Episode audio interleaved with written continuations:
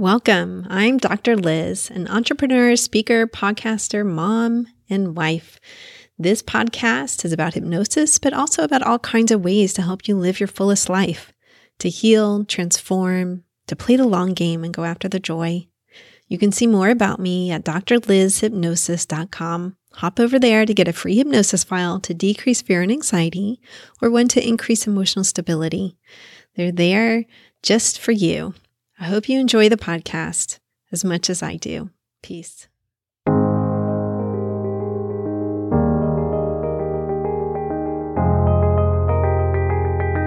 Hi, everyone. Dr. Liz here. This is a quick episode about some of the questions I get about hypnosis. Some of them are really funny, some of them are really good questions.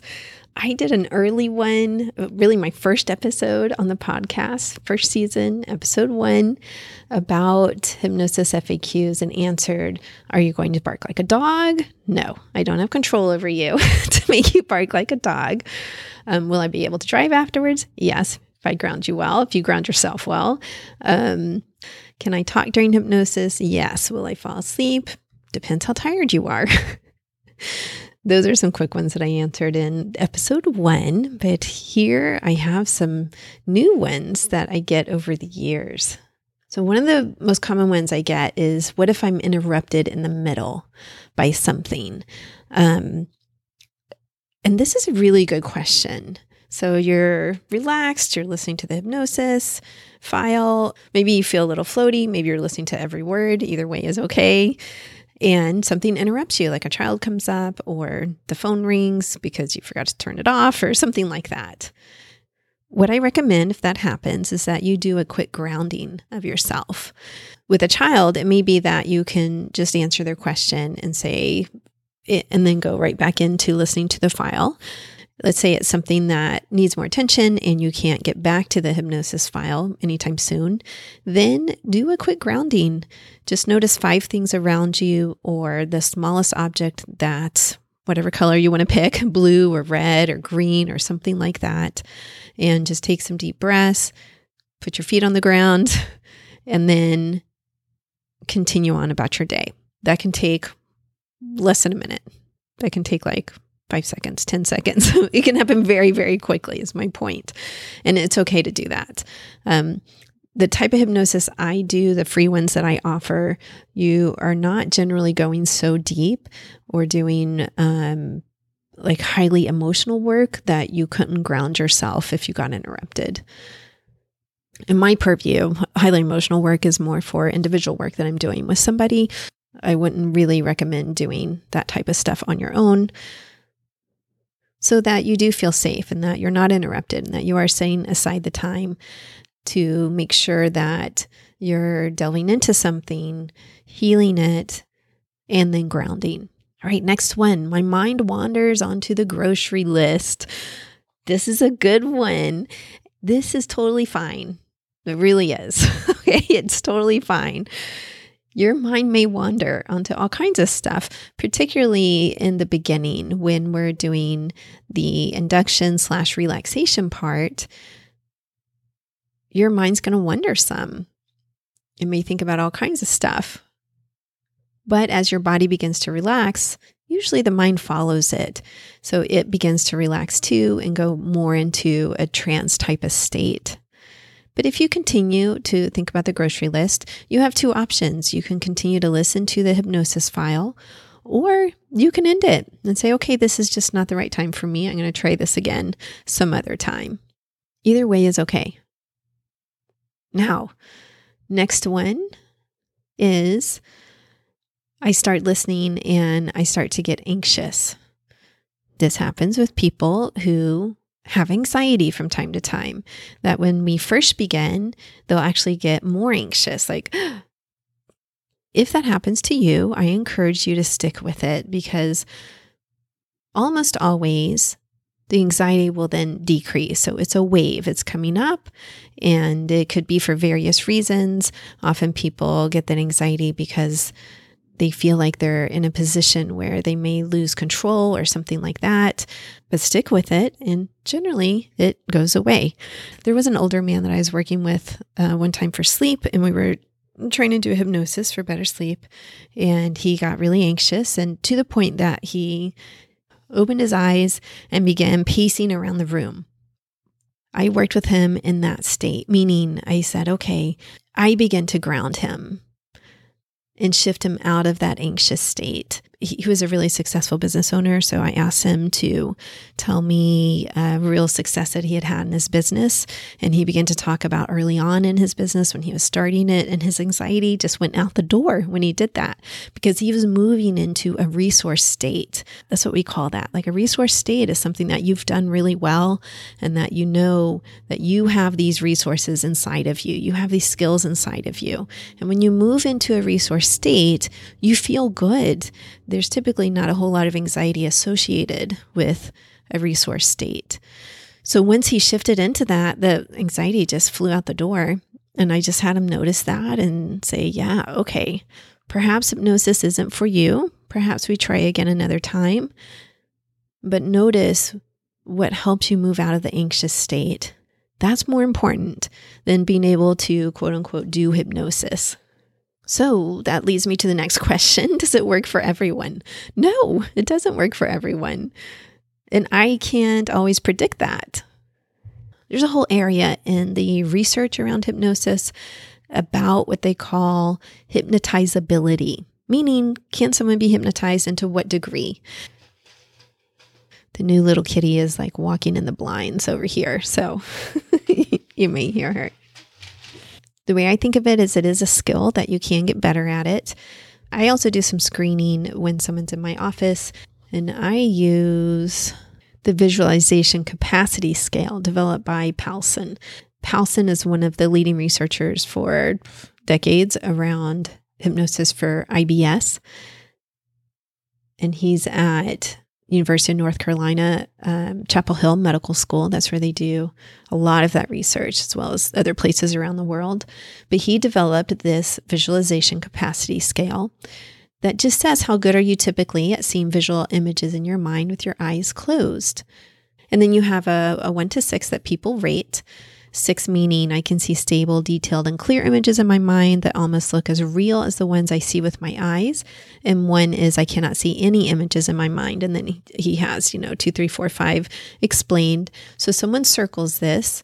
I took a seminar with him, and the way he said he uses this is that it tells him how hard he's going to have to work. So he said he he himself scores like a 1 or 2 or something. He's not highly visually oriented that person that's scoring lower on the scale is going to take a little bit more work to get into a hypnotic trance versus someone who's scoring a six, that would be me, can go in pretty easily, very easily, and usually very quickly. Very quickly means, I don't know, five minutes, five to 10 minutes, maybe even less than five minutes if they meditate a lot or they've done a lot of hypnosis or something. Versus someone who scores very low on it, a one, what he said is that it's more like 15, 20 minutes to get them there. And then at that point, you begin to make suggestions. This is another thing that people tend to misunderstand. We could put it in under the FAQ.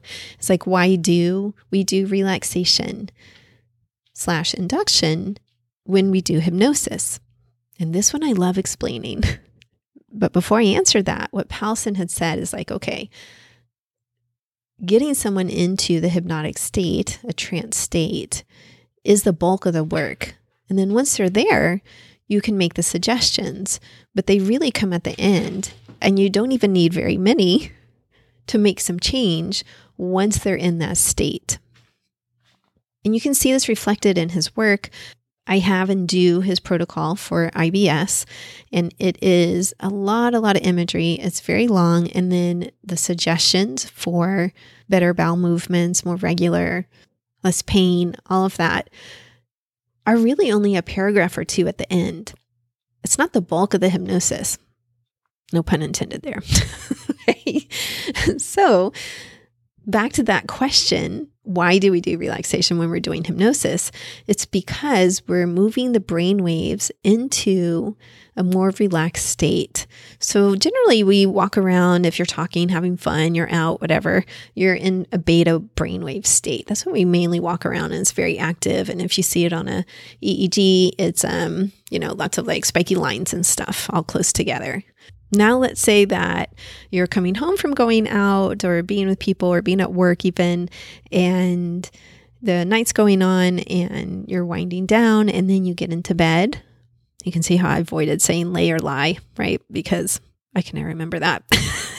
you lie down in bed or you lay down in bed. I think it's you lie down in bed. Anyway, you get into bed and your mind begins to relax some. However, you do that. Some people read, some people scroll on their phone, however, you're doing that. Some people hit the bed and, like, boom, they're out. But what's happening is that your mind is moving into a more relaxed state, meaning your brain waves are shifting into an alpha wave state. So the waves get more organized and a little bit longer. Theta is the next brainwave state, which is even deeper relaxation and delta is, is very deep sleep.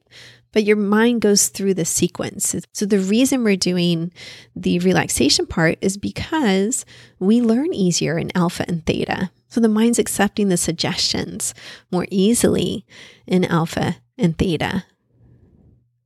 And this is changing physiology in the body. They know this from a lot, a lot of medical research that hypnosis actually changes physiology in the body. We are changing neural pathways. So we want to make that very easy for you by shifting the brain waves into a more relaxed state. So I hope that makes sense for you. Those are just some quick questions that I'm answering here. Again, I can't make you bark like a dog or quack like a duck, but I can help you feel better, have less anxiety, certainly less insomnia, chronic pain, um, lose weight, stop overeating, that type of thing, be healthier, feel better, resolve some deeper trauma, all with combination of hypnosis and cognitive behavioral therapy, CBT. That's what I do, combination there. And sometimes we use DBT as well, dialectical behavior therapy, particularly if someone wants to work on better emotional regulation.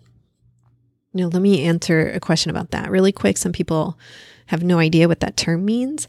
It means that if you find yourself hot headed, um, lots of highs and lows going on where you feel like you're not very steady, perhaps you snap at your family when you don't really want to, um, perhaps you find yourself. Uh, more depressed than you would like after something happens or anxious, something like that. Then we work on just helping you be a little bit more steady in to be honest, kind, kind to those you love, and hopefully other people as well. I have a free hypnosis specifically for emotional stability if you want to just start on your own. And you can just subscribe to my newsletter and get that one. It comes with two emotional stability and decreased fear and anxiety.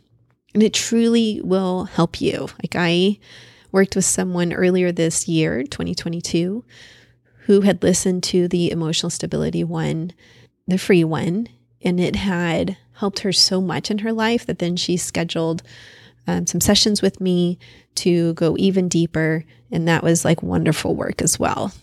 So don't listen to them thinking, eh, they're not going to do much. They can be really impactful, even a free one.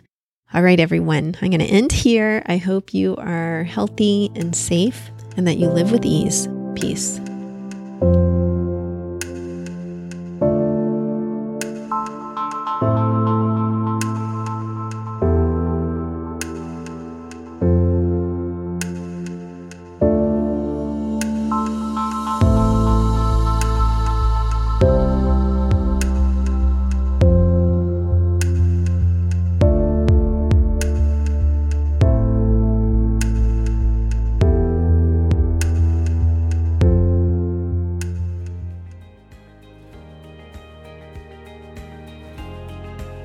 I hope you truly enjoyed today's episode. Remember that you can get free hypnosis downloads over at my website, drlizhypnosis.com.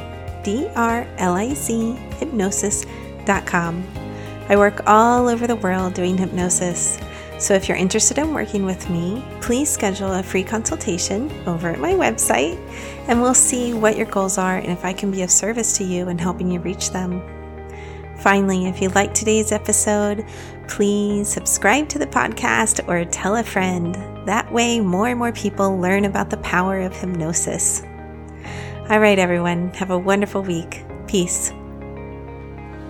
This podcast is not mental health treatment, nor should it replace mental health treatment. If you need therapy or hypnotherapy, please seek treatment from a trained professional.